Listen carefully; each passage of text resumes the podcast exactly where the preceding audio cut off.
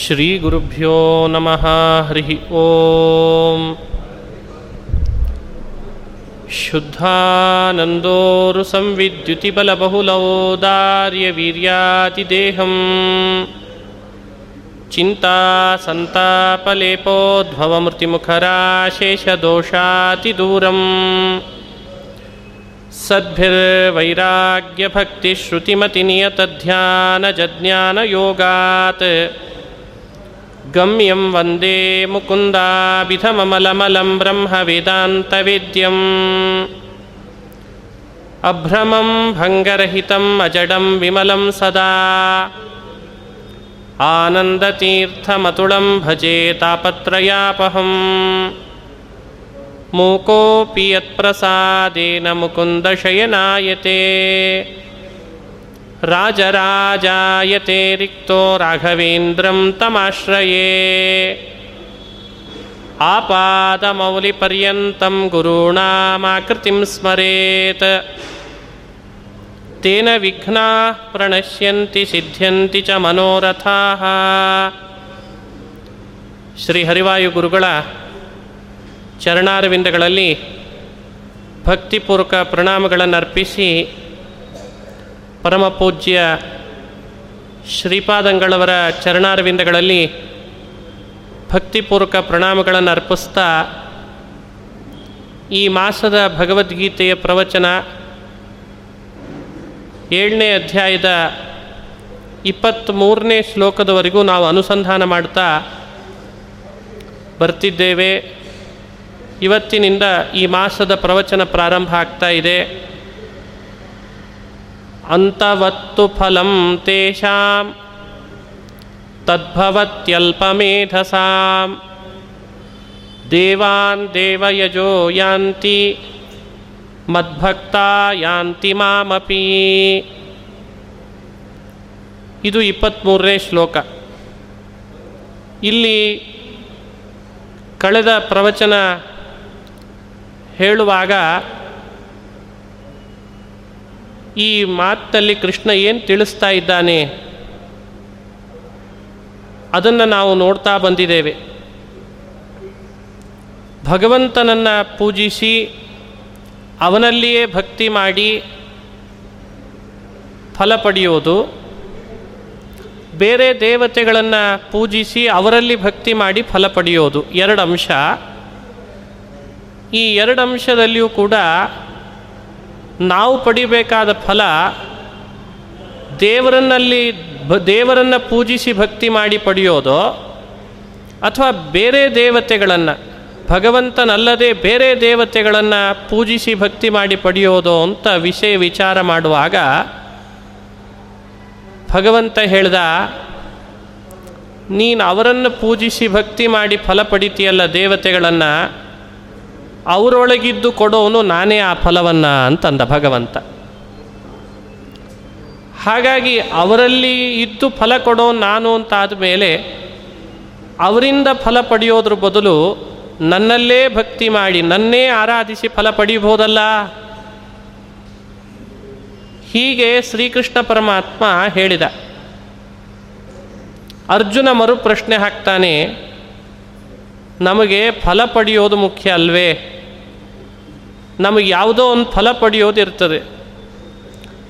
ನಿನ್ನನ್ನು ಆರಾಧಿಸಿ ನಿನ್ನಲ್ಲಿ ಭಕ್ತಿ ಮಾಡಿ ಫಲ ಪಡೆದ್ರೂ ಅಷ್ಟೇ, ಅವರನ್ನು ಆರಾಧಿಸಿ ಅವರಲ್ಲಿ ಭಕ್ತಿ ಮಾಡಿ ಅವರಿಂದ ನೀನೇ ಕೊಡ್ತೀ ಅಂತಾದರೆ ಏನಾಗಬೇಕಾಗಿದೆ? ನಮಗೆ ಫಲ ಬಂದರೆ ಸಾಕು, ಯಾರಿಂದ ಬಂದರೆ ಏನು? ಆದರೆ ನೀನು ಹೇಳ್ತಿದ್ದಿ ನನ್ನನ್ನೇ ಆರಾಧಿಸು ಅಂತ. ಅಲ್ಲ, ನಿನ್ನನ್ನೇ ಆರಾಧಿಸೋದು ಅಂದರೆ ಅರ್ಥ ಏನು? ನಮಗೆ ಫಲ ಬೇಕಾಗಿದೆ. ನಮಗೆ ಯಾವುದೋ ಒಂದು ಫಲ ಬೇಕಾದಾಗ ನೀನು ಅವರಲ್ಲಿದ್ದೇ ಕೊಡಿಸು, ಪರವಾಗಿಲ್ಲ. ಒಟ್ಟಾರೆ ನಮಗೆ ಫಲ ಅಂತೂ ಸಿಗ್ತಾ, ಆದರೆ ಅವರನ್ನು ಆರಾಧಿಸದೇ ಇರಲಿಕ್ಕಂತೂ ಆಗಲ್ಲ. ನಿನ್ನನ್ನೇ ಆರಾಧಿಸು ಅಂತ ಹೇಳಿದರೆ ಏನರ್ಥ ಸ್ವಾಮಿ? ಅವರನ್ನೂ ಆರಾಧಿಸ್ಬೋದು, ಅವರ ಆರಾಧಿಸಿಯೂ ಅವರ ಆರಾಧನೆಯಿಂದಲೂ ಫಲ ಅಂತೂ ಸಿಗ್ತದಲ್ಲ.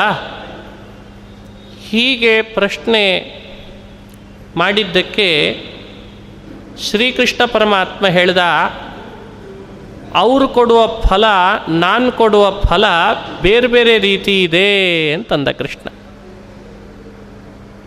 ಅವರಿಂದ ನೀನು ಪಡೆಯೋ ಫಲ ನನ್ನಿಂದಲೇ ಅಂತಿರಬಹುದು, ಆದರೆ ನಾನು ಅವರಲ್ಲಿದ್ದೇ ಕೊಟ್ಟರು ಅವ್ರ ಮೂಲಕ ಬಂದ ಫಲ ಇದೆಯಲ್ಲ, ಆ ಫಲಕ್ಕೂ ನಾನೇ ನೇರವಾಗಿ ನಿನಗೆ ಕೊಡುವ ಫಲಕ್ಕೂ ವ್ಯತ್ಯಾಸ ಇದೆ.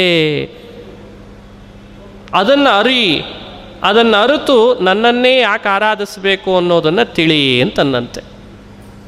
ಅದಕ್ಕೋಸ್ಕರ ಈ ಮಾತನ್ನು ಆಡಿದ್ದಾನೆ ಕೃಷ್ಣ. ಅಂತವತ್ತು ಫಲಂ ತೇಷಾಂ ತದ್ಭವತ್ಯಲ್ಪಮೇಧಸಾಂ ಅಲ್ಪಮೇಧಸಾಂ. ಸರಿಯಾದ ವಿವೇಕವನ್ನು ಇಟ್ಟುಕೊಳ್ಳದೆ ನಾವು ಮಾಡುವಂಥ ಯಜ್ಞ ಯಾಗಾದಿ ಕರ್ಮಗಳಿಂದಲೇ ಫಲ ಸಿಗ್ತದೆ. ಯಜ್ಞ ಯಾಗಾದಿ ಕರ್ಮ ಮಾಡಬೇಕಷ್ಟೇ, ನಾವೇನೇ ಸುಖ ಪಡಿಬೇಕಾದರೂ ಅಂತ ಇಷ್ಟೇ ಆಲೋಚನೆಯನ್ನು ಇಟ್ಟುಕೊಂಡು ಯಾರು ಕರ್ಮ ಮಾಡ್ತಾರೆ ಅವರು ಅಲ್ಪಮೇಧಸಾಂ, ವೇದದ ಸರಿಯಾದ ತಾತ್ಪರ್ಯವನ್ನು ತಿಳಿಯದೆ ಕೇವಲ ಕರ್ಮವನ್ನು ಮಾತ್ರ ಮಾಡಿ ಫಲ ಪಡಿತೇವೆ, ಕರ್ಮವೇ ಎಲ್ಲ ಫಲ ಕೊಡ್ತದೆ ಅಂತ ಇಷ್ಟೇ ಭಾವಿಸಿರ್ತಾರಲ್ಲ ಅವರು ಅಲ್ಪಮೇಧಸ್, ಅವರೇ ಅಲ್ಪಮೇಧಸಃ. ಅವರು ದೇವತೆಗಳಿಂದ ಫಲ ಪಡಿತಾರೆ, ಇಲ್ಲ ಅಂತಲ್ಲ, ಆದರೆ ಎಂಥ ಫಲ ಪಡಿತಾರೆ, ಆ ಫಲ ಎಂಥದ್ದು ಅಂದರೆ ಅಂತವತ್ ಅಂದ ಕೃಷ್ಣ. ಅಂತವತ್ ಅಂದರೆ ಅವರು ಕೊಡುವ ಫಲ ಇಂದಲ್ಲ ನಾಳೆ ಬಹಳ ಬಹಳ ಬೇಗ ನಾಶ ಆಗ್ತದೆ, ಅದು ಲಿಮಿಟೆಡ್ ಆಗಿದೆ, ಫಲ ನಾಶ ಆಗ್ತದೆ. ಹಾಗಾಗಿ ಅವರಿಂದ ಫಲ ಪಡೆಯೋದು ಅಂತಿದೆಯಲ್ಲ ಅದು ನಾಶ ಆಗುವ ಫಲ, ನಾನು ಕೊಡೋ ಫಲ ಇದೆಯಲ್ಲ ನೇರವಾಗಿ ಅದು ಎಂದೂ ನಾಶ ಆಗದ ಫಲ. ಈಗ ಹೇಳು, ಅವರನ್ನು ಆರಾಧಿಸ್ತೀಯೋ ನನ್ನನ್ನು ಆರಾಧಿಸ್ತೀಯೋ? ಇನ್ನೂ ಒಂದು ಹೇಳ್ತಾನೆ ಕೃಷ್ಣ, ಅವರನ್ನು ಆರಾಧಿಸಿದ್ರಿಂದ ಆ ಲೋಕಗಳು ನಿನಗೆ ಸಿಗ್ತಾವೆ, ಅವರೊಳಗಿದ್ದು ನಾನೇ ಕೊಡಿಸ್ತೇನೆ. ಬ್ರಹ್ಮಲೋಕ, ಸೂರ್ಯಲೋಕ, ಚಂದ್ರಲೋಕ, ಇಂದ್ರಲೋಕ ಎಲ್ಲ ಸಿಗ್ತದೆ ಅವರನ್ನು ಆರಾಧಿಸಿದ್ರಿಂದ. ಆದರೆ ನನ್ನ ಆರಾಧಿಸಿದ್ದರಿಂದ ನನ್ನ ಲೋಕ ಅಷ್ಟೇ ಅಲ್ಲದೆ ಅವರವ್ರ ಲೋಕವೂ ಸಿಗ್ತದೆ, ಎರಡು ಸಿಗ್ತದೆ, ಲಾಭ ಎರಡಿದೆ. ಇದನ್ನು ಕೃಷ್ಣ ಈ ಮಾತಿನಲ್ಲಿ ದೇವಾನ್ ದೇವಯಜೋ ಯಾಂತಿ ಮದ್ಭಕ್ತ ಯಾಂತಿ ಮಾಂ ಅಪಿ, ಇಲ್ಲೊಂದು ಅಪಿ ಶಬ್ದ ಹಾಕಿದ್ದಾನೆ. ಮಾಂ ಅಪಿ, ದೇವಾನ್ ಅಪಿ ಮಾಂ, ದೇವತೆಗಳ ಲೋಕಕ್ಕೂ ಹೋಗ್ತೀಯ ನನ್ನ ಆರಾಧಿಸಿದ್ರಿಂದ, ಮಾಂ ಅಪಿ ನನ್ನ ಲೋಕಕ್ಕೂ ಬರ್ತೀಯ. ಆದರೆ ದೇವತೆಗಳನ್ನು ಆರಾಧಿಸಿದೆಯಲ್ಲ ಅದು ದೇವಲೋಕಕ್ಕೆ ಮಾತ್ರ ಹೋಗ್ತೀಯ. ದೇವಾನ್ ದೇವಯಜೋ ಯಾಂತಿ, ದೇವಯಜಃ ದೇವಾನ್ ಯಾಂತಿ ನ ಮಾಂ ಯಾಂತಿ. ದೇವತೆಗಳನ್ನು ಆರಾಧಿಸೋರು ಕೇವಲ ದೇವಲೋಕವನ್ನು ಪಡೆದಾರು, ಆದರೆ ನನ್ನ ಲೋಕ ಪಡೆಯಲ್ಲ. ಆದರೆ ನನ್ನನ್ನು ಆರಾಧಿಸೋರು ದೇವಲೋಕನೂ ಪಡಿತಾರೆ, ನನ್ನನ್ನೂ ಪಡಿತಾರೆ. ಈ ಲಾಭಾಂಶ ಹೆಚ್ಚಿದೆ, ಅದಕ್ಕಾಗಾದರೂ ನನ್ನ ಆರಾಧನೆ ಮಾಡು ಅಂತನ್ನಂತೆ ಕೃಷ್ಣ. ನನ್ನ ಆರಾಧನೆ ಮಾಡು ಅಂದರೆ ಅಭಿಪ್ರಾಯ, ಹಾಗೂ ದೇವಲೋಕವನ್ನೂ ಪಡಿತಾನೆ ಭಗವಂತನ ಲೋಕನೂ ಪಡಿತಾನೆ ಅನ್ನೋದ್ರ ಅಭಿಪ್ರಾಯ. ಎಂಥವನಿಗೆ ಹೇಳಿದ್ದಿದನ್ನು, ಯಾರನ್ನು ಕುರಿತು ಕೃಷ್ಣ ಹೇಳಿದ್ದು? ಹೇಗೆ ಆರಾಧನೆ ಮಾಡಬೇಕಾಗಾದರೆ ಭಗವಂತನನ್ನು? ಉಳಿದ ದೇವತೆಗಳನ್ನೆಲ್ಲ ಶ್ರೀಕೃಷ್ಣನ ಪರಿವಾರ ಅಂತ ಆರಾಧನೆ ಮಾಡಬೇಕಂತ. ಬೇರೆ ದೇವತೆಗಳ ಆರಾಧನೆಯನ್ನು ಕೃಷ್ಣ ನಿಷೇಧಿಸಲಿಲ್ಲ ಸಾರಾಸಗಟಾಗಿ. ಹಾಗಾಗಿ ಕೆಲವರು ಈ ಶ್ಲೋಕಗಳಿಗೆಲ್ಲ ತುಂಬ ಕನ್ಫ್ಯೂಸ್ ಆಗಿ ಮಾ ವ್ಯಾಖ್ಯಾನ ಬರೆದಿದ್ದಾರೆ. ಒಟ್ಟಾರೆ ದೇವತೆಗಳ ಆರಾಧನೆ ಮಾಡಲೇಬಾರ್ದು ಅಂತ ಕೆಲವರು ಧೋರಣೆಗಿಳಿತಾರೆ, ಕೃಷ್ಣ ಹಾಗೆ ಹೇಳಿದ್ದಾನೆ ಅಂತ. ನೀವು ದೇವತೆಗಳ ಆರಾಧನೆ ಮಾಡಿದರೆ ದೇವಲೋಕ ಅಷ್ಟೇ ಸಿಗ್ತದೆ, ಹಿಂಗೆ ಟ್ರಾನ್ಸ್ಲೇಟ್ ಮಾಡ್ತಾರೆ. ಆದರೆ ಭಗವಂತನನ್ನು ಆರಾಧನೆ ಮಾಡಿದರೆ ಭಗವಂತನ ಲೋಕ ಸಿಗ್ತದೆ, ಅದಕ್ಕೆ ದೇವತಾ ಆರಾಧನೆ ಶ್ರೀಕೃಷ್ಣನಿಗೆ ಸಮ್ಮತವೇ ಅಲ್ಲ ಅಂತ ಬಹಳ ಜನರ ಅಭಿಪ್ರಾಯ. ಆದರೆ ಕೃಷ್ಣ ಆ ಅರ್ಥದಲ್ಲಿ ಹೇಳಿದ್ದಲ್ಲ. ದೇವತಾ ಆರಾಧನೆ ಪ್ರತಿಯೊಬ್ಬರೂ ಮಾಡಲೇಬೇಕು, ಆದರೆ ಯಾವ ರೀತಿ ಮಾಡಬೇಕು ಅನ್ನೋದರಲ್ಲಿ ವ್ಯತ್ಯಾಸ ಇದೆ ಅಷ್ಟೆ. ಪರಿವಾರತಯಾ ಗ್ರಾಹ್ಯಾ ಅಂತಂತಾರೆ. ಲಕ್ಷ್ಮೀ ದೇವಿಯಿಂದ ಆರಂಭ ಮಾಡಿ ಎಲ್ಲ ದೇವತೆಗಳನ್ನು ಭಗವಂತನ ಪರಿವಾರ ಅಂತ ನಾವು ಅನುಸಂಧಾನ ಮಾಡಿ ಅವರ ಆರಾಧನೆ ಮಾಡಬೇಕಂತೆ. ಯಾರ ಆರಾಧನೆಯೂ ನಿಲ್ಲಿಸೋ ಹಾಗಿಲ್ಲ, ಎಲ್ಲರ ಪೂಜೆ ಮಾಡಬೇಕು. ಎಲ್ಲರೂ ಪರಮಾತ್ಮನ ಪರಿವಾರ. ಒಂದು ವೇಳೆ ಮಾಡದೇ ಹೋದರೆ ಅದಕ್ಕೆ ಮತ್ತೆ ಶಿಕ್ಷೆ ಇದೆ ಅಂತಾರೆ ಕೆಲವರು. ಆ ಹಾಗೂ ನಡೆಸಿದ್ದಾರೆ. ಇವತ್ತು ನಾವು ದೇವರೊಬ್ಬರನ್ನ ಪ್ರೀತಿಪಡಿಸ್ತೇವೆ ಅಂತ ಅವ್ರ ಪರಿವಾರ ಎಲ್ಲ ಬೇಡ. ಲಕ್ಷ್ಮಿ ಬೇಡ, ಬ್ರಹ್ಮ ಬೇಡ, ವಾಯು ಬೇಡ, ಭಾರತಿ ಬೇಡ, ಸರಸ್ವತಿ ಬೇಡ, ಅವ್ರ ತಿಳ್ಕೊಳ್ಳೋದು ಬೇಡ ಅಂತಾರೆ ಕೆಲವರು. ತಿಳ್ಕೊಳ್ಳೋದು ಬೇಡ, ಅವ್ರ ಪೂಜೆ ಬೇಡ, ಅವ್ರ ಆರಾಧನೆ ಬೇಡ. ಯಾಕೆ? ದೇವರೊಬ್ಬ ಸಾಕು, ಕೃಷ್ಣ ಒಬ್ಬ ಸಾಕು, ನಾರಾಯಣ ಒಬ್ಬ ಸಾಕು, ರಾಮ ಒಬ್ಬ ಸಾಕು. ಹರೇ ರಾಮ ಹರೇ ರಾಮ ರಾಮ ರಾಮ ಹರೇ ಹರೇ ಅಂತ ಕೇವಲ ಕೃಷ್ಣನನ್ನೇ ಆರಾಧನೆ ಮಾಡೋಣ. ಬೇರೆ ದೇವತೆಗಳು ಬೇಡವೇ ಬೇಡ. ಹೀಗೊಂದು ಧೋರಣೆ ಇದೆ ಲೋಕದಲ್ಲಿ. ಹಾಗಾಗಿ ಈ ಧೋರಣೆಯವರು ಇದ್ದೇ ಇರ್ತಾರೆ. ಶ್ರೀಕೃಷ್ಣ ಅಂಥವರಿಗೂ ಈ ಶ್ಲೋಕದಲ್ಲಿ ಉತ್ತರ ಕೊಟ್ಟಿದ್ದಾನೆ. ಅದಕ್ಕೆ ಮಾಂ ಅಪಿ ಅಂತನ್ನಂತೆ. ನನ್ನನ್ನು ಆರಾಧಿಸೋದು ಅನ್ನೋದರ ಅಭಿಪ್ರಾಯ ನನ್ನನ್ನು ಸರ್ವೋತ್ತಮ ಅಂತ ಆರಾಧಿಸು, ಉಳಿದ ದೇವತೆಗಳನ್ನು ನನ್ನ ಪರಿವಾರ ಅಂತ ಆರಾಧಿಸು. ಇದು ಕೃಷ್ಣನ ಅಭಿಪ್ರಾಯ. ಪ್ರಾಧಾನ್ಯನ ಪರಮಾತ್ಮನನ್ನು ಆರಾಧನೆ ಮಾಡಬೇಕಂತ. ಹೀಗಿದ್ದಾಗ ಅವರಿಗೆ ದೇವಲೋಕವೂ ಪ್ರಾಪ್ತಿಯಾಗ್ತದೆ, ಭಗವಂತನ ಲೋಕವೂ ಪ್ರಾಪ್ತಿಯಾಗ್ತದೆ. ಇದನ್ನು ಕೃಷ್ಣ ಮನಸ್ಸಿನಲ್ಲಿಟ್ಟುಕೊಂಡು ದೇವಾನ್ ದೇವಯಜೋ ಯಾಂತಿ ಮದ್ಭಕ್ತ ಯಾಂತಿ ಮಾಮಪಿ ಅಂತ ಕೃಷ್ಣ ಹೇಳಿದ. ಇಲ್ಲಿ ಮದ್ಭಕ್ತ ಅನ್ನೋ ಮಾತಿನಲ್ಲಿ ಕೃಷ್ಣ ಆ ಅಭಿಪ್ರಾಯನೇ ಇಟ್ಟುಕೊಂಡಿದ್ದಾನೆ. ಶ್ರೀಕೃಷ್ಣ ತನ್ನ ಭಕ್ತ ಅಂತ ಯಾರಿಗೆ ಕೊಡ್ತಾನೆ ಶೀರ್ಷಿಕೆಯನ್ನು? ತನ್ನನ್ನು ಸರ್ವೋತ್ತಮ ಅಂತ ಆರಾಧಿಸಿ ಉಳಿದ ದೇವತೆಗಳನ್ನು ತನ್ನ ಪರಿವಾರ ಅಂತ ಯಾರು ಭಾವಿಸ್ತಾರೋ ಅವರನ್ನೇ ಕೃಷ್ಣ ಮದ್ಭಕ್ತ ಅಂತ ಕರೆಯೋದಂತೆ.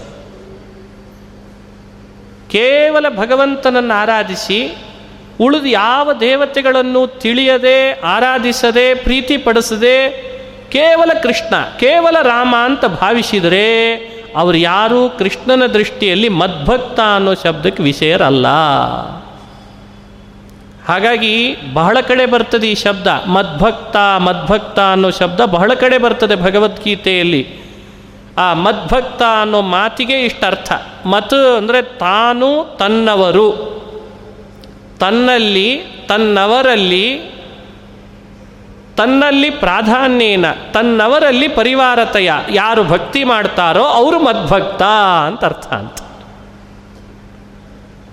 ದೇವರಲ್ಲಿ ಅನನ್ಯ ಭಕ್ತಿ ಮಾಡೋರು. ಆದರೆ ದೇವತಾ ಪರಿವಾರದಲ್ಲಿ ಮಾತ್ರ ಅವನ ನಂತರದಲ್ಲಿ ಪರಿವಾರತೆಯ ಭಕ್ತಿ ಮಾಡೋರು. ಹೀಗೆ ಕೃಷ್ಣ ಪರಮಾತ್ಮ ಅರ್ಜುನನಿಗೆ ಉಪದೇಶ ಮಾಡ್ತಾ ಈ ಮಾತಿನಲ್ಲಿ ಇಷ್ಟೆಲ್ಲ ಮನಸ್ಸಿನಲ್ಲಿಟ್ಟುಕೊಂಡು ತಿಳಿಸಿದ ಅಂತಂತಾರೆ. ಹೋದ ಬಾರಿ ಯಯಾತಿಯ ಕಥೆಯನ್ನು ಹೇಳಿದ್ವಿ. ದೇವಾನ್ ದೇವಯಜೋ ಯಾಂತಿ ಅನ್ನೋ ಮಾತಿಗೆ ಯಯಾತಿಯ ಕಥೆ. ಆತ ಪುನಃ ಕೆಳಗೆ ಬೀಳಬೇಕಾಯಿತು ಅಂತ. ದೇವತೆಗಳನ್ನು ಪ್ರೀತಿಪಡಿಸಿದರೆ ಅಷ್ಟೇ ಆಗ್ತದೆ.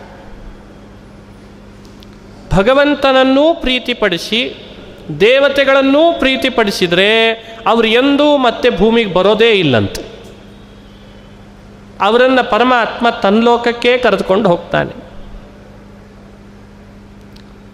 ಬಹಳ ಜನರು, ರಾಜರು, ಚಕ್ರವರ್ತಿಗಳು, ದೇವಋಷಿಗಳು, ಬಹಳ ಜನ ಆಗಿದ್ದಾರೆ, ಋಷಿಗಳು. ಯಾವುದಾವುದೋ ಒಂದೊಂದು ಸಂದರ್ಭದಲ್ಲಿ ಕೇವಲ ದೇವತೆಗಳನ್ನು ಪ್ರೀತಿಪಡಿಸ್ಲಿಕ್ಕೆ ಹೋಗಿ ಭಗವಂತನನ್ನು ಮರೆತು ಅವರೆಲ್ಲ ಶಿಕ್ಷೆ ಗುರಿಪಟ್ಟಿದ್ದಾರೆ. ಇದು ಪುರಾಣ ಇತಿಹಾಸಗಳು ಕೆಲವರು ಕಥೆಗಳನ್ನು ಹೇಳಿ ನಮಗೆಲ್ಲ ಅನುಸಂಧಾನ ಮಾಡಿಸ್ತದೆ. ಹಾಗಾಗಿ ಪ್ರತಿಯೊಬ್ಬ ಮನುಷ್ಯನಿಗೆ ಕೃಷ್ಣ ಹೇಳೋದು ಕೇವಲ ದೇವತಾರಾಧನೆಯಲ್ಲಿ ತೊಡಗಬೇಡ, ಕೇವಲ ದೇವತೆಗಳಿಂದ ಫಲ ಪಡೆಯೋ ಸಾಹಸ ಮಾಡಬೇಡ. ಅದು ಎಂದಿದ್ರೂ ನಿನಗೆ ಒಂದಲ್ಲ ಒಂದು ಅರ್ಥದಲ್ಲಿ ಬಂಧಕ ಆಗ್ತದೆ ಅಂತಾನೆ ಭಗವಂತ. ಇವತ್ತು ಈ ನಾಲೇಜೇ ಇಲ್ಲ, ಇಡೀ ಭಗವದ್ಗೀತೆ ಕನ್ನಡೀಕರಿಸಿ ಆಗಿರ್ತದೆ. ದೇವರು ಸರ್ವೋತ್ತಮ ಅನ್ನೋ ವಿವೇಕವೊಂದು ಬಂದಿರೋದಿಲ್ಲ, ಉಳಿದೆಲ್ಲ ದೇವತೆಗಳು ಅವನ ಪರಿವಾರ ಅನ್ನೋ ವಿವೇಕ ಬಂದಿರೋದಿಲ್ಲ. ಇಡೀ ಭಗವದ್ಗೀತೆ ಆಗೋಯ್ತು, ಆದರೆ ಈ ವಿವೇಕವೇ ದೃಢ ಆಗಲಿಲ್ಲ ಅಂದರೆ ಭಗವದ್ಗೀತೆಯ ಎಸೆನ್ಸೇ ಬಿಟ್ಟೋಯ್ತು ಅಂತ ಅರ್ಥ, ಮುಖ್ಯ ವಿಷಯವೇ ಬಿಟ್ಟೋಯ್ತು. ಭಗವಂತ ನಿಜವಾಗಲೂ ಹೇಳಬೇಕಾದ ವಿಷಯ ಅದನ್ನೇ ಹೇಳ್ತಿದ್ದಾನೆ, ಅದೇ ಬಿಟ್ಟೋದಂಗಂತ. ಹಾಗಾಗಿ ಈ ಮಾತು ಇಪ್ಪತ್ತ್ಮೂರನೇ ಶ್ಲೋಕ ಏನಿದೆ ಇದರಲ್ಲಿ ಬಹಳ ಎಚ್ಚರಿಕೆಯಿಂದ ಮನುಷ್ಯ ದೃಷ್ಟಿ ಹಾಕಬೇಕು. ಅಂತವತ್ತು ಫಲಂ ತೇಷಾಂ ತದ್ಭವತ್ಯಲ್ಪಮೇಧಸಾಂ. ಆ ಅಲ್ಪಮೇಧಸಾಮ್ ಅನ್ನೋ ಶಬ್ದ ಅಂತೂ ಮತ್ತಷ್ಟು ಅರ್ಥಗರ್ಭಿತವಾದದ್ದು. ಕೇವಲ ದೇವತಾ ಆರಾಧನೆಯಿಂದ ಫಲ ಪಡಿತೇನೆ, ಅಲ್ಲಿಯೂ ಹೇಗಿದ್ರೂ ದೇವರೇ ಅಲ್ವೇನ್ರಿ ಫಲ ಕೊಡಿಸೋದು. ಬಹಳ ಜನ ಹೀಗೆ ಮಾತಾಡ್ತಾರೆ, ಯಾರ ಪೂಜೆ ಆದರೆ ಏನ್ರಿ, ಯಾರ ನಮಸ್ಕಾರ ಆದರೆ ಏನು, ಎಲ್ಲರೊಳಗೆ ದೇವರಿದ್ದಾರೆ ಹಿಂಗೆ ನೋಡ್ರಿ. ಅಲ್ಲ, ಎಲ್ಲರೊಳಗೆ ಇಲ್ಲ ಅಂತ ಯಾರು ಹೇಳಿದರು ನಿಮಗೆ? ಎಲ್ಲರೊಳಗೆ ದೇವರಿದ್ದಾನೆ, ನಾವು ಯಾರನ್ನು ಮಾಡಿದರೆ ಏನಂತೆ? ಕೃಷ್ಣ ಅವರನ್ನು ನಿಂದಿಸಿದ್ದಾನೆ, ಅಲ್ಪಮೇಧಸಾಮ್ ಅಂತಂದ. ಇದು ನಿಂದನೆ, ಕೃಷ್ಣ ಮಾಡಿದ ನಿಂದನೆ ಇದು. ಕೇವಲ ದೇವತೆಗಳನ್ನು ಆರಾಧಿಸಿದಿ ಅಂತಾದರೆ ನೀನು ಅಲ್ಪ ಬುದ್ಧಿಯವಾ, ಅವಿವೇಕಿ, ದಡ್ಡ ಅಂತ ಬೈತಾನೆ ಕೃಷ್ಣ ಪರಮಾತ್ಮ. ಅದಕ್ಕೆ ಹೇಳೋದು, ಕೆಲವರಿಗೆ ಈ ದೇವತೆಗಳು ಹಾಗೂ ದೇವರು ಅನ್ನೋ ವಿಷಯ ಏನಾಗಿದೆ ಇತ್ತೀಚೆಗೆ ತುಂಬ ಜಟಿಲ ಮಾಡ್ಕೊಂಡು ಬಿಟ್ಟಿದ್ದಾರೆ. ಆ ಜಟಿಲ ಆದದ್ದಕ್ಕೆ ಯಾರನ್ನೇ ಹ್ಯಾಕ್ ಪೂಜಿಸಬೇಕು ಅನ್ನೋ ವಿವೇಕ ಕಳ್ಕೊಂಡು ಒಟ್ಟು ಎಲ್ಲರನ್ನ ಸೇರಿಸಿ ಒಟ್ಟಿಗೆ ಮಾಡಿಬಿಟ್ರೆ ಆಯಿತು ಅಂತ ಶುರು ಮಾಡಿದ್ದಾರೆ ಕೆಲವರು. ಕೆಲವರಂತೂ ಎಷ್ಟಂತೆ ಮಾಡೋದಪ್ಪ, ಆ ಕಡೆ ಗಣಪತಿ, ಈ ಕಡೆ ಶಿವ, ಆ ಕಡೆ ಷಣ್ಮುಖ, ಈ ಕಡೆ ಸೂರ್ಯ, ಚಂದ್ರ, ಗರುಡ, ಶೇಷ, ಛೇ ಛೇ ಛೇ ಛೇ, ಇಷ್ಟೆಲ್ಲ ದೇವತೆಗಳು ನಮಗೆಲ್ಲ ಆಗಲ್ಲ, ನಾವೆಲ್ಲ ಸ್ಮಾರ್ಟ್ ಪರ್ಸನ್ ಅಂತಾರೆ ಇಲ್ಲಿ ಕೆಲವು. ಸ್ಮಾರ್ಟ್ ಪರ್ಸನ್ ಅಂದರೆ ನಮಗೆ ಒಂದು ಹೇಳ್ರಿ, ಏನು ಕೇಳಿದ್ರು ಒಂದು ಹೇಳ್ರಿ, ಅದು ಚಿಕ್ಕದಾಗಿ ಹೇಳ್ರಿ, ಅದು ಚೊಕ್ಕದಾಗಿ ಹೇಳ್ರಿ. ಮತ್ತು ಪೂಜೆಯೂ ಚಿಕ್ಕದಾಗಿರಬೇಕು, ವ್ಯಕ್ತಿ ಚಿಕ್ಕದಾಗಿರಬೇಕು, ಮಾಡೋದು ಚಿಕ್ಕದಾಗಿರಬೇಕು. ಇದು ಯಾಕೆ ಎಲ್ಲ ಸ್ಮಾರ್ಟ್ ವ್ಯವಸ್ಥೆ. ಆದರೆ ಕೃಷ್ಣ ಅದನ್ನು ಒಪ್ಪಲ್ಲ. ಯಾವುದರಲ್ಲಿ ಸ್ಮಾರ್ಟ್ ವ್ಯವಸ್ಥೆನೋ ಅಲ್ಲಿ ಒಪ್ಪವು, ಆದರೆ ಎಲ್ಲರಲ್ಲಿ ಮಾಡ್ಕೊಳ್ಳಿಕ್ಕೆ ಹೋಗಬೇಡ.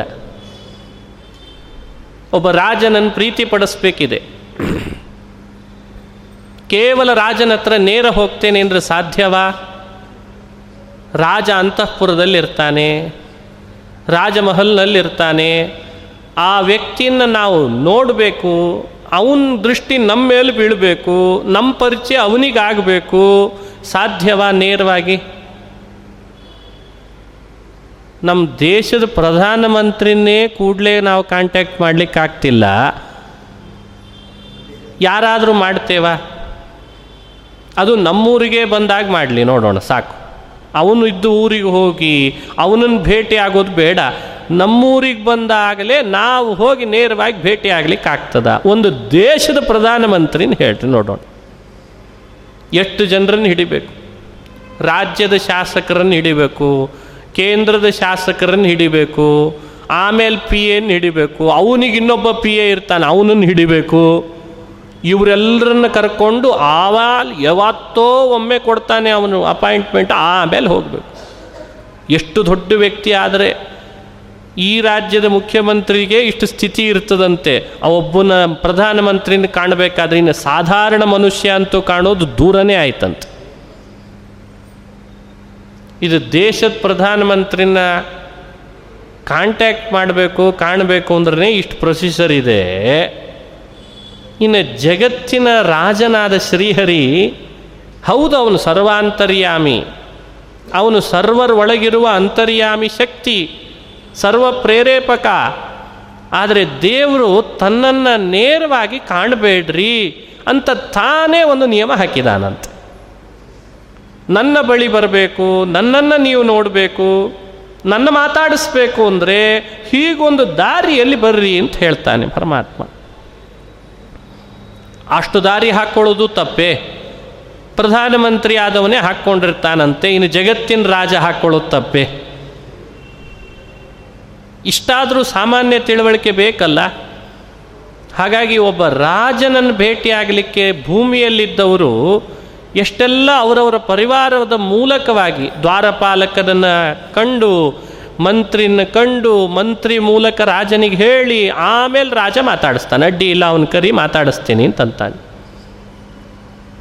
ಹಾಗೆ ಭಗವಂತನನ್ನು ಕೂಡ ನಾವು ನೀವುಗಳು ಅವನನ್ನು ನೇರವಾಗಿ ಅವನಿಂದ ಫಲ ಪಡಿತೇವೆ, ಅವನನ್ನೇ ನೋಡ್ತೇವೆ, ಅವನ್ನೇ ಮಾತಾಡಿಸ್ತೇವೆ ಅಂದರೆ ಹಾಗಿಲ್ಲ ದಾರಿ, ಅವ್ರ ಮೂಲಕನೇ ಬರಬೇಕು ಅಂತಾರೆ. ಈ ಸತ್ಯ ಅರಿಲೇಬೇಕು ಮನುಷ್ಯ. ಬಹಳ ಜನ ಬೇರೆ ಬೇರೆ ತಂತ್ರಗಾರಿಕೆಯಿಂದ ಕೆಲವು ಲೋಕದಲ್ಲಿ ಪದವಿಯನ್ನು ಗಳಿಸಿರ್ತಾರೆ, ಏನೇನೋ ತಂತ್ರ ಮಾಡಿ ಗಳಿಸಿರ್ತಾರೆ. ಅವರಿಗೆ ಅದು ಬಹಳ ದಿವಸ ಉಳಿಯಲ್ಲ, ಅದು ದೇವತೆಗಳೇ ಕೊಟ್ಟಿರ್ತಾರೆ, ಆದರೆ ಅದು ಬಹಳ ದಿವಸ ಉಳಿಯಲ್ಲ, ಕಿತ್ಕೊಂಡು ಹೋಗ್ತದೆ. ಒಂದಾ ಅವನ ಕಡೆನೇ ತಪ್ಪು ಮಾಡಿಸಿ ಅವನಿಂದಲೇ ಕೆಳಗಿಳಿಸ್ತಾರೆ. ಇಲ್ಲದೇ ಇದ್ದರೆ ಅವನಿಂದ ತಾನಾಗಿ ಇಳಿಲಿಲ್ಲ ಅಂತಾದಾಗ ಅವರೇ ಕೆಳಗೆ ತಳ್ತಾರೆ. ಅದು ದೇವತೆಗಳು ಕೊಡುವ ಫಲವೇ ಅಷ್ಟು ತಾತ್ಕಾಲಿಕವಾಗಿರ್ತದೆ. ಅದನ್ನು ಅತಿಯಾಗಿ ನಾವು ಬಯಸಲೂಬಾರದು. ಇದೊಂದು ವಿಷಯವನ್ನು ಕೃಷ್ಣ ಅಂತವತ್ತು ಫಲಂ ಅನ್ನೋದರಿಂದ ಹೇಳ್ತಾನೆ. ತಾತ್ಕಾಲಿಕ ವ್ಯವಸ್ಥೆಯನ್ನು ದೇವತೆಗಳಿಂದ ಪಡೆಯೋದು ಅಂತಿದೆ, ಅದನ್ನು ಮನುಷ್ಯ ಭ್ರಮಿಸಬಾರ್ದು ಅಂತಂತಾರೆ. ಆಗ ಅವರನ್ನು ಕೆಳಗಿಳಿಸೇ ಬಿಡ್ತಾರಂತೆ. ಒಂದು ಸಂದರ್ಭವನ್ನು ವರ್ಣನೆ ಮಾಡ್ತದೆ ಮಹಾಭಾರತಗಳಲ್ಲಿ ಬರೋ ಕಥೆ. ಇದು ಬಹಳ ಪ್ರಸಿದ್ಧ ಕಥೆ. ಹೇಗಿರ್ತದೆ ನೋಡಿ, ಮನುಷ್ಯನ ಬದುಕಿಗೆ ಇವೆಲ್ಲ ಎಷ್ಟೆಷ್ಟು ಸಂದೇಶ ಕೊಡ್ತಾವೆ ಮನುಷ್ಯನಿಗೆ.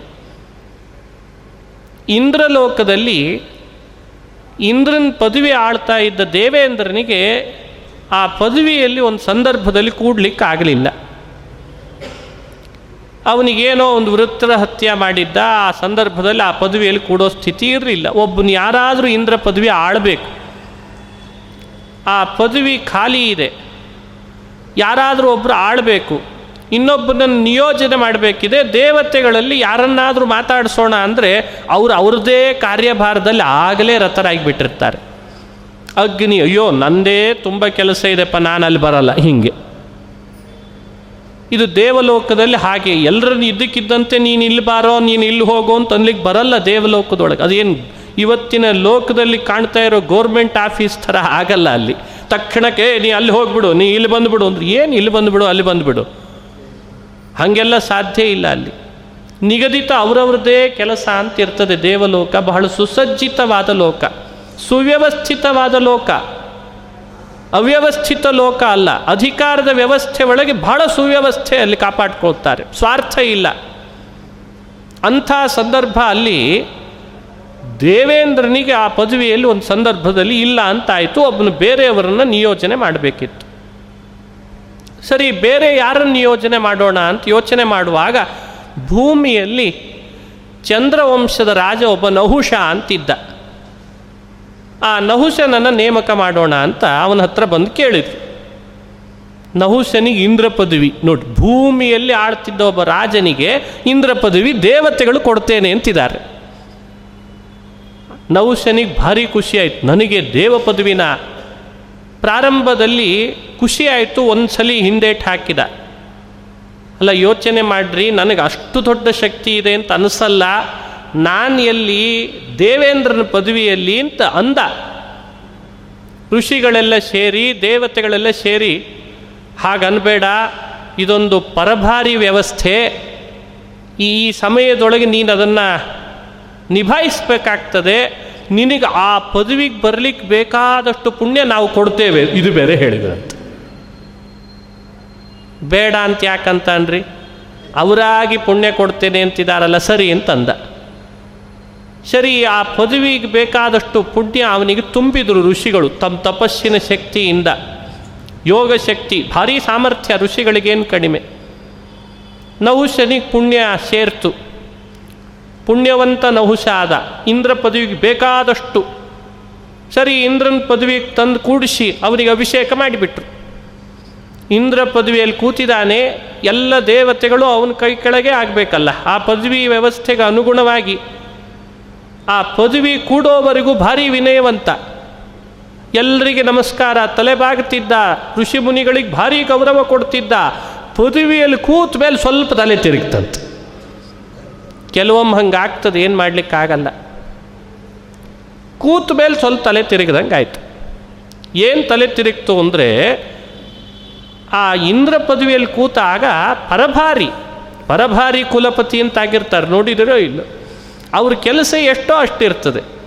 ಇವನಿಗೆ ಆ ಆ ಪದವಿಯಲ್ಲಿ ಕೂತ ಮೇಲೆ ಪುಣ್ಯ ಅತಿಶಯ ಬಂದು ಹೋಗಿದೆ, ಪುಣ್ಯ ಮಿತಿಮೀರಿ ಬಿಟ್ಟಿದೆ ಋಷಿಗಳು ಕೊಟ್ಟದ್ದೆಲ್ಲ.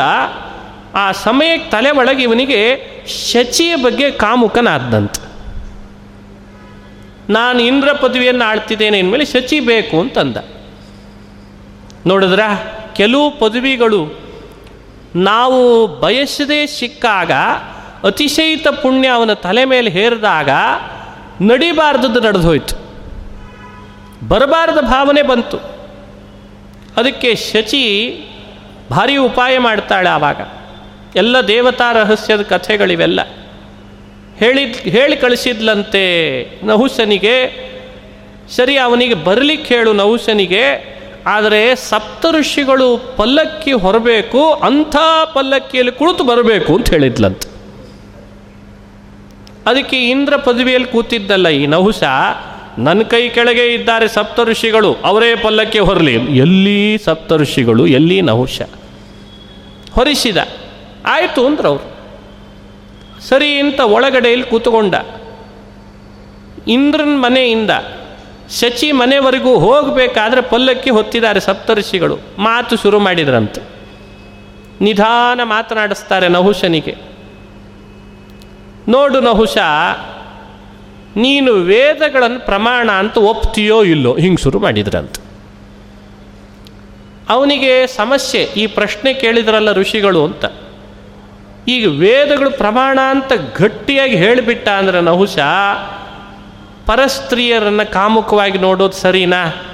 ವೇದದಲ್ಲಿ ಇದು ಒಪ್ತದ? ವೇದದ ಬಗ್ಗೆ ಇಷ್ಟು ಶ್ರದ್ಧೆ ಇಟ್ಟುಕೊಂಡು ನೀನೇ ಹೀಗೆ ಮಾಡಿದರೆ ಹೇಗೋ ಅಂತ ಹೀಗೆ ಅವನನ್ನು ಬೈತಾರೆ. ಪ್ರಮಾಣ ಅಲ್ಲ ಅಂದರೆ ಇಂದ್ರ ಪದವಿಯಲ್ಲಿ ಕೂತ್ಕೊಂಡು ವೇದ ಪ್ರಮಾಣ ಅಲ್ಲ ಅಂತೀಯ, ಹೀಗೆ ಬೈತಾರೆ.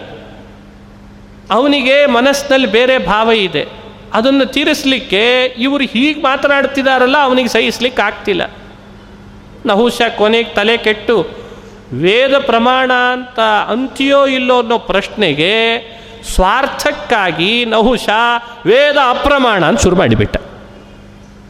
ನೋಡಿದ್ರೆ, ಅಪ್ರಮಾಣ ಅಂದಾಗ ಋಷಿಗಳೆಲ್ಲ ವೇದ ಅಪ್ರಮಾಣ ಅಂತೀಯ, ಹೇಗಂತಿ ನೀನು ಬಾಯಲ್ಲಿ? ಇಂದ್ರ ಪದವಿಯಲ್ಲಿ ಕೂತ್ಕೊಂಡು ಇಂಥ ಮಾತಾಡೋದೆ, ಇಂಥಕ್ಕೋ ಈ ಮಾತನ್ನು ಅಂತ ವೇದ ಪ್ರಮಾಣ ಅಂತ ಸಮರ್ಥನೆ ಮಾಡಿಬಿಟ್ರಂತೆ. ವೇದಗಳ ಬಗ್ಗೆ ಭಾರೀ ಅದ್ಭುತವಾದ ಚರ್ಚೆ, ಪ್ರಮಾಣನೇ ಅದು ಅಂತ ಸಮರ್ಥನೆ ಮಾಡಿ ಅವನನ್ನು ಒಪ್ಪಿಸಬೇಕು, ಒಪ್ಪುಗೊಳ್ಳಬೇಕು. ಇಂಥ ಪದವಿಯಲ್ಲಿ ಕೂತ್ಕೊಂಡು ಹೀಗೆ ಮಾತಾಡಬಾರ್ದು. ರಾಜ್ಯದ ಶಾಸಕರಾಗಿ ಸ್ವಲ್ಪ ಸಂವಿಧಾನದ ಬಗ್ಗೆ ಹೆಚ್ಚು ಕಡಿಮೆ ಮಾತಾಡಿದ್ರೇ ಗುಯ್ ಅಂತ ಎಲ್ಲರೂ ಒಬ್ಬೊಬ್ಬರಲ್ಲ ಒಬ್ಬೊಬ್ಬರು ಒಬ್ಬೊಬ್ಬರಲ್ಲ ಒಬ್ಬೊಬ್ಬರು ಮಾತಾಡ್ತಾರೆ. ಇನ್ನು ಜಗತ್ತಿನ ಸಂವಿಧಾನ ವೇದದ ಬಗ್ಗೆ ಇಂದ್ರ ಪದವಿಯಲ್ಲಿ ಕೂತ್ಕೊಂಡು ಇಂಥ ಮಾತಾಡಿದರೆ ಋಷಿಗಳೆಲ್ಲ ಸುಮ್ಮನಿರಬೇಕೆ? ನೀನು ಪದವಿ ದೊಡ್ಡದು, ಅಲ್ಲಿ ಕೂತ್ಕೊಂಡು ಇಂಥ ಮಾತಾಡಬಾರ್ದಾಗಿತ್ತು ಅಂತ ಅವನನ್ನು ಬಹಳ ಬಹಳ ಆ ಸಮಯದೊಳಗೆ ನಿಂದಿಸಿ ಸಮರ್ಥಿಸಿದ ಕೂಡಲೇ ಸಿಟ್ಟು ಬಂತು. ಆ ಋಷಿಗಳ ತಲೆಗೆ ಕಾಲಿನಿಂದ ಒದ್ದು ಬಿಟ್ಟಂತೆ ನಹುಶ.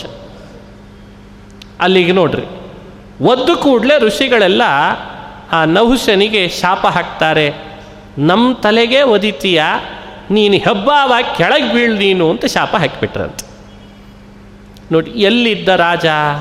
ಭೂಮಿಯಲ್ಲಿದ್ದ, ಸಾಕಷ್ಟು ದಾನ ಧರ್ಮ ಯಜ್ಞ ಯಾಗ ಮಾಡಿಕೊಂಡು ರಾಜನಾಗಿದ್ದ, ದೇವತೆಗಳನ್ನು ಸಾಕಷ್ಟು ಆರಾಧನೆ ಮಾಡ್ತಾ ಇದ್ದ. ಆ ಪದವಿ ಕರ್ಕೊಂಡು ಹೋದರು, ಪುಣ್ಯ ಕೊಟ್ಟು ಪದವಿ ಕರ್ಕೊಂಡು ಹೋದರು, ಕೂಡಿಸಿದ್ರು. ಆದರೆ ಅವನು ವಿಪರೀತ ವರ್ತನೆ ಮಾಡಿದ. ಇಂದ್ರದಂಥ ಪದವಿ ಸಾಧಾರಣ ಹೇಳ್ತಾ ಇಲ್ಲ ಕಥೆ. ಇಂದ್ರ ಪದವಿ ಜಗತ್ತಿನಲ್ಲಿ ಅದಕ್ಕಿಂತ ದೊಡ್ಡ ಪದವಿ ಯಾವುದಿದೆ ದೇವಲೋಕದೊಳಗೆ ಹೇಳ್ರಿ. ಇನ್ನು ಮೋಕ್ಷ, ವೈಕುಂಠ ಅದಕ್ಕಿಂತ ಎತ್ತರ ಯಾವುದಿಲ್ಲ. ನಿಜ ಲೋಕದೊಳಗೆ ಎಲ್ರಿಗೂ ಕೂಡ ಮಾತನ ವ್ಯವಹಾರದೊಳಗೆ ಇಂದ್ರ ಪದವಿ ಅಂದರೆ ಏನು ಅಂತ ಗೊತ್ತಿದೆ. ಅಂಥ ಪದವಿಯಲ್ಲಿ ಕೂಡಿಸಿ ಅವನಿಗೆ ವಿಪರೀತ ಬುದ್ಧಿ ಬಂದರೆ ಕೆಳಗೆ ಹಾಕಿಬಿಟ್ರಂತೆ. ಹಾಗಾಗಿ ಇಂದ್ರ ಪದವಿಯೂ ಕೂಡ ಒಂದರ್ಥದಲ್ಲಿ ತಾತ್ಕಾಲಿಕ ಅಂತ ಇಂಥ ಕಥೆಗಳೆಲ್ಲ ಸೂಚನೆ ಮಾಡ್ತಾರೆ. ಆ ಸಮಯದೊಳಗೆ ಆ ಪದವಿಯಲ್ಲಿ ದೇವೇಂದ್ರ ಇರಲಿಲ್ಲ ಅಂದದ್ರಿಂದ ಆ ಪದವಿಯೂ ಅವನಿಗೆ ತಾತ್ಕಾಲಿಕ. ಇನ್ನು ಪದವಿಯಲ್ಲಿ ಕೂತ್ಕೊಂಡು ಫಲ ಏನಿದೆ ಅಲ್ಲ ಕೊಡೋದು, ಅದು ತಾತ್ಕಾಲಿಕ ಅಲ್ವೇ. ಆದರೆ ವಿಷ್ಣು ಅನ್ನೋ ಪದವಿ ಇದೆಯಲ್ಲ, ಅದು ಎಂದೂ ತಾತ್ಕಾಲಿಕ ಅಲ್ಲ. ಆ ವಿಷ್ಣು ಅನ್ನೋ ಪದವಿ, ಪರಬ್ರಹ್ಮ, ನಾರಾಯಣ ಅವು ಎಂದೂ ತಾತ್ಕಾಲಿಕ ವ್ಯವಸ್ಥೆ ಅಲ್ಲ. ಅವರು ಕೊಡೋ ಫಲವೂ ತಾತ್ಕಾಲಿಕ ಅಲ್ಲ. ಉಳಿದವ್ರದೆಲ್ಲ ಪದವಿ ಇದೆಯಲ್ಲ, ಅದು ತಾತ್ಕಾಲಿಕ ಪದವಿ. ಹಾಗಾಗಿ ಅವ್ರು ಕೊಡೋ ಫಲವೂ ಕೂಡ ತಾತ್ಕಾಲಿಕವಾಗಿರ್ತದೆ. ಇದನ್ನು ತೋರಿಸ್ಲಿಕ್ಕೂ ಕೃಷ್ಣ ಅಂತವತ್ತು ಫಲಂ ತೇಷಾಂ ಅನ್ನೋದರಲ್ಲಿ ಇದನ್ನೂ ಕೂಡ ಕೃಷ್ಣ ಸ್ಪಷ್ಟಪಡಿಸಿ ಚಿಂತನೆ ಮಾಡಿಸ್ತಾನೆ.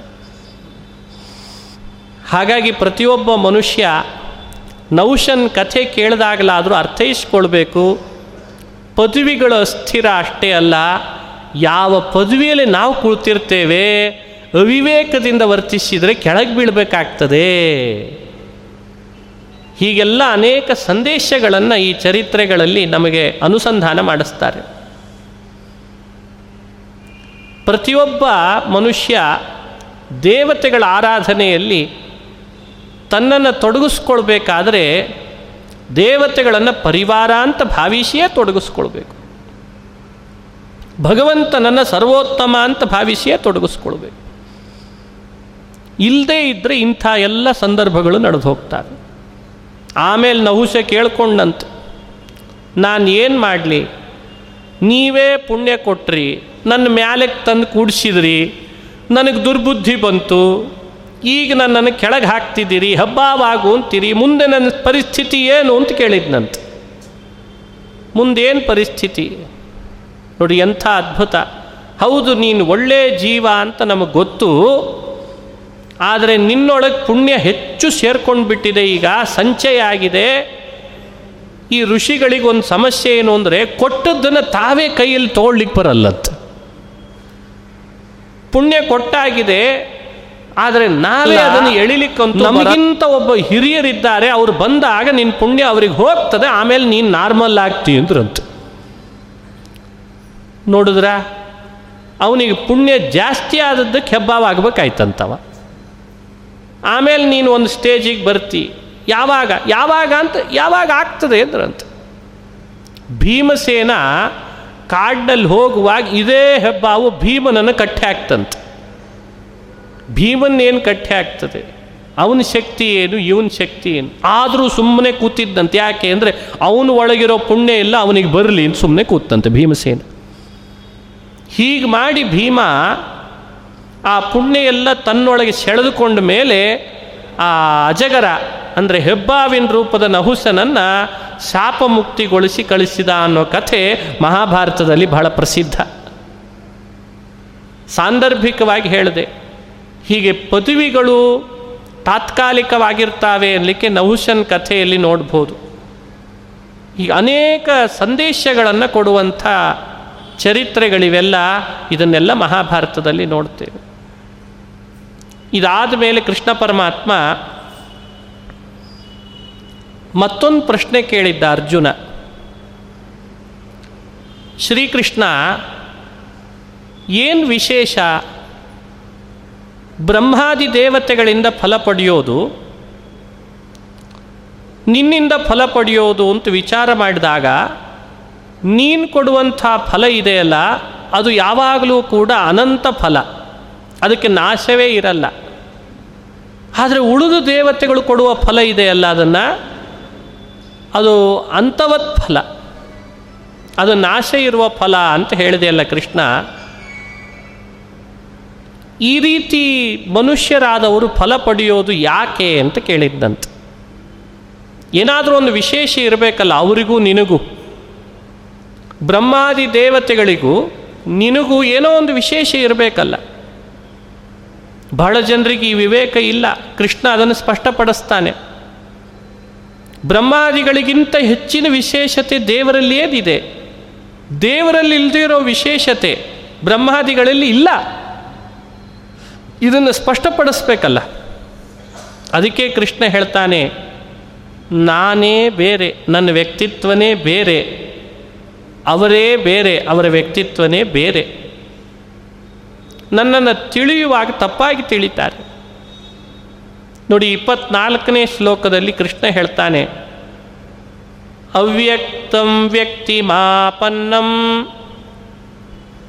ಮನ್ಯಂತೆ ಮಾಮಬುದ್ಧಯಃ ಪರಂ ಭಾವಮಜಾನಂತೋ ಮಮಾವ್ಯಯಮನುತ್ತಮಂ. ಏನು ಈ ಮಾತಿನ ಅಭಿಪ್ರಾಯ? ಶ್ರೀಕೃಷ್ಣ ಹೇಳ್ತಾನೆ, ನನಗೂ ಬ್ರಹ್ಮಾದಿ ದೇವತೆಗಳಿಗೂ ಬಹಳ ಅಂತರ ಇದೆ, ಆದರೆ ತಿಳಿತಾ ಇಲ್ಲ ಸರಿಯಾಗಿ. ಏನು ಅಂತರ? ಅವ್ಯಕ್ತಂ, ನಾನು ಅವ್ಯಕ್ತ, ಆದರೆ ಬೇರೆಯವರೆಲ್ಲ ನನ್ನನ್ನು ತಿಳಿತಾರೆ. ವ್ಯಕ್ತಿ ಮಾಪನ್ನಂ ಅಂತಂದ ಭಗವಂತ. ನಾನು ಅವ್ಯಕ್ತನಾದರೆ ನನ್ನನ್ನು ವ್ಯಕ್ತಿ ಮಾಪನ್ನಂ, ಉಳಿದ ಜೀವರಾಶಿಗಳೆಲ್ಲ ಹೇಗೆ ಭೌತಿಕವಾದ ದೇಹ ಪಡ್ಕೊಂಡು ಬರ್ತಾರೋ ನನ್ನನ್ನು ಒಬ್ಬ ಭೌತಿಕ ದೇಹ ಪಡ್ಕೊಂಡವ ಅಂತ ಭಾವಿಸ್ತಾರೆ. ಎಲ್ಲ ದೇವತೆಗಳಿಗೂ ಆ ಥರದ್ದೇ ದೇಹ ಇದೆ. ಬ್ರಹ್ಮಾದಿ ದೇವತೆಗಳಿಗೆಲ್ಲ ಭೌತಿಕ ದೇಹ ಇದೆ, ಆದರೆ ಭಗವಂತನಿಗೆ ಮಾತ್ರ ಯಾವ ಥರದ ಭೌತಿಕ ದೇಹ ಇಲ್ಲ, ಪ್ರಾಕೃತ ದೇಹವೇ ಇಲ್ಲ.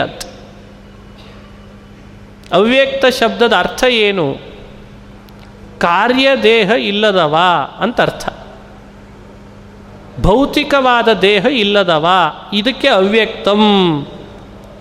ಭಗವಂತನಿಗೆ ಅಂಥ ದೇಹವೇ ಇಲ್ಲ. ಆದರೆ ವ್ಯಕ್ತಿ ಮಾಪನ್ನಂ, ಭೌತಿಕ ದೇಹ ಇದೆ ಅಂತ ಭ್ರಮಿಸ್ಬಿಡ್ತಾರೆ. ಈಗ ಅರ್ಥ ಆಗ್ತದೆ ನೋಡ್ರಿ. ಬಹಳ ಜನ ಕೇಳ್ತಾರೆ, ದೇವಲೋಕ, ದೇವತೆಗಳು ತುಂಬ ಜನ ಇದ್ದಾರೆ, ಯಾರಾದ್ರೆ ಏನು, ವಿಷ್ಣು ಆದ್ರೇನು, ಚಂದ್ರ ಆದ್ರೇನು, ಇಂದ್ರ ಆದ್ರೇನು? ಹಾಗಲ್ಲ ಅಂತಾನೆ ಕೃಷ್ಣ. ಅರೆ, ನನ್ನನ್ನು ಬಿಟ್ಟು ಉಳಿದು ಎಲ್ಲರಿಗೂ ಕೂಡ ದೇಹ ಇದೆ, ಪ್ರಾಕೃತವಾದ ದೇಹ ಇದೆ. ನನಗೆ ಮಾತ್ರ ಉಳಿದವರಂತೆ ಪ್ರಾಕೃತ ದೇಹ ಇಲ್ಲ. ಈ ವ್ಯತ್ಯಾಸ ತಿಳಿ, ಈ ವ್ಯತ್ಯಾಸ ತಿಳಿ. ಹಾಗಾಗಿ ನನ್ನನ್ನು ಅವರಿಗಿಂತ ಭಿನ್ನ ನನ್ನಾಗಿ ಕಾಣು. ಪರಂ ಭಾವಮಜಾನಂತೋ ಮಮ ಅವ್ಯಯಂ ಅನುತ್ತಮಂ. ಮಮ ಪರಂಭಾವಂ ಅಜಾನಂತಹ. ನಾನು ಯಾವತ್ತಿದ್ರೂ ಕೂಡ ಯಾವತ್ತಿದ್ರೂ ಸರ್ವೋತ್ತಮ, ಎಲ್ಲರಿಗಿಂತ ಭಿನ್ನ, ಆದರೆ ಇದನ್ನು ಅರಿಯಲ್ಲ. ಅನುತ್ತಮಂ, ನಾನು ಎಂದಿದ್ರೂ ಕೂಡ ಸರ್ವೋತ್ತಮ ಅಂತ ಕೃಷ್ಣನೇ ಹೇಳ್ತಾನೆ. ಮಾಮ ಅನುತ್ತಮಂ, ಅನುತ್ತಮ ಅಂತದ ಅರ್ಥ ಏನು? ನನಗಿಂತ ಉತ್ತಮರು ಜಗತ್ತಿನಲ್ಲಿ ಇಲ್ಲವೇ ಇಲ್ಲ. ಕೃಷ್ಣನೇ ಹೇಳಿದ್ದಾನೆ ಸ್ವತಃ. ಇದು ಇದು ಸತ್ಯ. ಇದನ್ನು ಅರಿಯದೆ ಇನ್ನೇನೋ ವಿಪರೀತವಾಗಿ ತಿಳ್ಕೊಳ್ತಾರೆ ನನ್ನ ಬಗ್ಗೆ, ಅದು ತಪ್ಪು ಅಂತ ಭಗವಂತ. ಹಾಗೆ ತಿಳ್ಕೊಳ್ಳೋರನ್ನು ಅಬುದ್ಧಯಃ ಅಂತ ಕೃಷ್ಣ ನಿಂದಿಸಿದ. ಅವರು ವಿವೇಕಹೀನರು, ನನ್ನ ವ್ಯಕ್ತಿತ್ವವನ್ನು ಇದ್ದಾಗೆ ತಿಳ್ಕೊಳ್ಳದೆ ಇಲ್ಲದೆ ಇದ್ದಾಗೆ ತಿಳಿತಾರೆ ಅಂದರೆ ಅವರು ವಿವೇಕಹೀನರು. ಇದು ವ್ಯತ್ಯಾಸ, ಉಳಿದವರಿಗೂ ಭಗವಂತನಿಗೂ ಇರುವ ವ್ಯತ್ಯಾಸ. ದೇವತಾ ಲೋಕ ಅಂದ ಕೂಡಲೇ ಎಲ್ಲ ದೇವತೆಗಳು ಒಂದು ಅಂತ ಭಾವಿಸ್ಬೇಡ.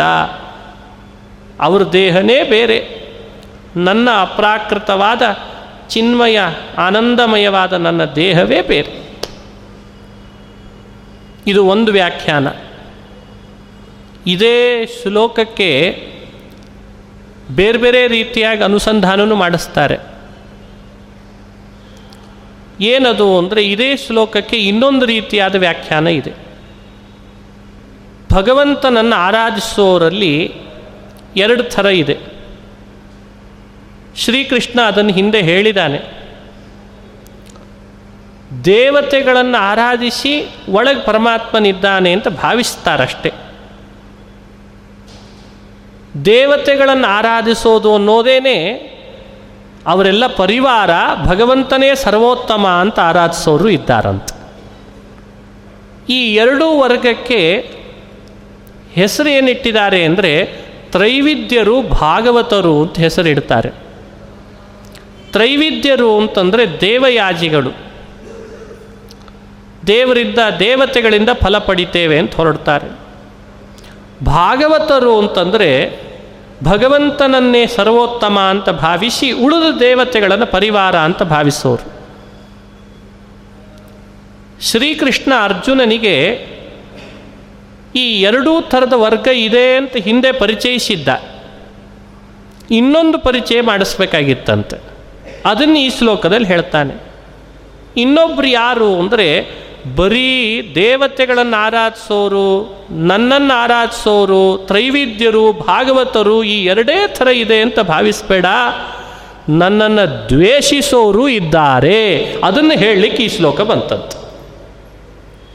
ನನ್ನನ್ನು ದ್ವೇಷಿಸೋರು ಇದ್ದಾರೆ ಕೆಲವರು, ಎಲ್ಲರೂ ಅಲ್ಲ, ಕೆಲವರು ಅವರೂ ಇದ್ದಾರೆ. ದ್ವೇಷಿಸೋರು ಅಂದರೆ ಯಾರು ಅಂತ ಹೇಳಬೇಕಲ್ಲ, ದ್ವೇಷಿಸೋರ ಪರಿಚಯ ಮಾಡಿಸ್ಬೇಕಲ್ಲ. ಅದಕ್ಕೆ ಈ ಶ್ಲೋಕದಲ್ಲಿ ಕೃಷ್ಣ ಹೇಳಿದ ಅವ್ಯಕ್ತಂ ವ್ಯಕ್ತಿ ಮಾಪನ್ನಂ ಮನ್ಯಂತೆ ಮಾಂ ಅಬುದ್ಧಯಃ. ಅವಾಗ ಇದರ ಅರ್ಥ ಏನು ಅಂದರೆ ಅವ್ಯಕ್ತಂ, ಹಿಂದೆ ಹೇಳಿದ ಅರ್ಥ ಈಗ ಹೇಳುವ ಅರ್ಥ ವ್ಯತ್ಯಾಸ. ಈಗ ಹೇಳುವ ಅವ್ಯಕ್ತ ಪದದ ಅರ್ಥ ಯಾರಿಂದಲೂ ಪೂರ್ಣ ತಿಳಿಲಿಕ್ಕಾಗಲ್ಲ ಅನ್ನೋ ಅರ್ಥದಲ್ಲಿ ಭಗವಂತನನ್ನು ಅವ್ಯಕ್ತ ಅಂತ ಕರೆದದ್ರಂತೆ. ಸರ್ವಾತ್ಮನ ಅಜ್ಞೇಯ, ದೇವರ ಬಗ್ಗೆ ಎಲ್ಲವನ್ನೂ ತಿಳಿಲಿಕ್ಕಾಗ್ತದ ಪೂರ್ಣವಾಗಿ? ಅಪ್ರಮೇಯ, ಅವ ಅಮೇಯ, ಅಜ್ಞೇಯ, ಸರ್ವಾತ್ಮನ ಅಜ್ಞೇಯ. ಆದ್ದರಿಂದ ಅವನು ಅವ್ಯಕ್ತಂ. ಅವನನ್ನು ವ್ಯಕ್ತಿ ಮಾಪನ್ನಂ, ನೋಡಿ ಎಷ್ಟು ಸರಸವಾದ ಅರ್ಥ, ಪೂರ್ಣ ಎಂದೂ ತಿಳಿಲಿಕ್ಕಾಗದ ಅಪ್ರಮೇಯನಾದ ಶ್ರೀಹರಿಯನ್ನು ವ್ಯಕ್ತಿ ಮಾಪನ್ನಂ ಮನ್ಯಂತೆ. ಏನು ವ್ಯಕ್ತಿ ಮಾಪನ್ನಂ ಅಂದ್ರೆ ಅರ್ಥ? ವ್ಯಕ್ತಿ ಅನ್ನೋದರಿಂದ ತಿಳಿಬೋದಾದವನು, ತಿಳಿಬೋದು, ತಿಳಿಲಿಕ್ಕಾಗೋದೇ ಇಲ್ಲ ಅಂತಿಲ್ಲ. ಯಾರು? ಜೀವ. ವ್ಯಕ್ತಿ ಮಾಪನ್ನಂ ಮನ್ಯಂತೆ, ಆ ಜೀವ ಎಂಬುದಾಗಿ ಯಾರು ತಿಳಿತಾರೋ ಅವರು ನನ್ನನ್ನು ದ್ವೇಷಿಸೋರು ಅಂತ ಹೇಳಿದ್ದಂತೆ ಕೃಷ್ಣ. ಬಹಳ ಜನ ಹಾಗೂ ವ್ಯಾಖ್ಯಾನ ಮಾಡಿದ್ದಾರೆ. ಅದಕ್ಕೆ ಈ ರೀತಿ ಇದನ್ನು ಅನುಸಂಧಾನ ಮಾಡಬೇಕು. ವೇದ ಉಪನಿಷತ್ತುಗಳನ್ನು ಸರಿಯಾದ ರೀತಿ ವಿವೇಚನೆ ಮಾಡಿಕೊಳ್ಳಿಕ್ಕೆ ಬರಲಿಲ್ಲ, ಪರಬ್ರಹ್ಮನನ್ನೇ ಜೀವಾತ್ಮ ಅಂತ ಭ್ರಮಿಸಿಬಿಟ್ರು. ಕೃಷ್ಣ ಸ್ಪಷ್ಟಪಡಿಸ್ತಾನೆ, ನನ್ನೊಳಗೆ ಅವ್ಯಕ್ತತೆ ಇದೆ, ಜೀವನಲ್ಲಿ ವ್ಯಕ್ತತೆ ಇದೆ. ನಾನು ತಿಳಿಲಿಕ್ಕೆ ಪೂರ್ಣ ಆಗದವ, ಜೀವ ತಿಳಿಲಿಕ್ಕಾಗುವವ. ಇದರಿಂದಲಾದರೂ ನಮ್ಮಿಬ್ಬರಲ್ಲಿ ಭೇದ ಇದೆಯಲ್ಲೋ. ಪೂರ್ಣ ತಿಳಿಲಿಕ್ಕಾಗದೇ ಇರುವ ನನ್ನನ್ನು ಪೂರ್ಣ ತಿಳಿಬೋದಾದ ಜೀವನ ಜೊತೆಗೆ ನೀನು ಐಕ್ಯವುಳ್ಳವ ಅಂತ ಭಾವಿಸಿದರೆ ಇವರು ನನ್ನ ದ್ವೇಷಿಗಳು ಅಂತನ್ನಂತೆ ಭಗವಂತ. ಹಾಗೆ ಭಾವಿಸೋರು ದ್ವೇಷಿಗಳು. ಪರಂ ಭಾವಂ ಅಜಾನಂತೋ, ಅದನ್ನು ಹೇಳ್ತಾನೆ ಕೃಷ್ಣ. ಮಮ ಪರಂ ಭಾವಂ ಅಜಾನಂತಃ ಅಲ್ಪಬುದ್ಧಯಃ. ಪರಂಭಾವ ಅನ್ನೋ ಮಾತಿಗೆ ನಾನು ಯಾವ ಕಾರಣಕ್ಕೂ ಜೀವನ ಐಕ್ಯ ಪಡೆಯೋನಲ್ಲ. ಜೀವೈಕ್ಯ ಪಡೆಯದೆ ಜೀವನಿಗಿಂತ ವಿಲಕ್ಷಣನಾಗಿರುವ ನನ್ನನ್ನು ಈ ರೀತಿ ಭ್ರಮಿಸ್ತಾರಲ್ಲ ಅವರೇ ಅಲ್ಪಬುದ್ಧಯ, ನನ್ನನ್ನು ದ್ವೇಷಿಸುವ ಜನ ಅಂತ ಭಾವಿಸಿರಬೇಕು. ಇದು ಎರಡನೇ ವ್ಯಾಖ್ಯಾನ. ಇದೇ ಶ್ಲೋಕಕ್ಕೆ ಮತ್ತೊಂದು ರೀತಿಯಾದ ವ್ಯಾಖ್ಯಾನವನ್ನು ಮಾಡಿ ತೋರಿಸ್ತಾರೆ. ಅದನ್ನು ಮತ್ತೆ ಮುಂದಿನ ಪ್ರವಚನದಲ್ಲಿ ನಾವು ಚಿಂತನೆ ಮಾಡೋಣ. ಇವತ್ತು ಎರಡು ರೀತಿ ವ್ಯಾಖ್ಯಾನವನ್ನು ಅನುಸಂಧಾನ ಮಾಡಿಸಿದ್ದೇನೆ.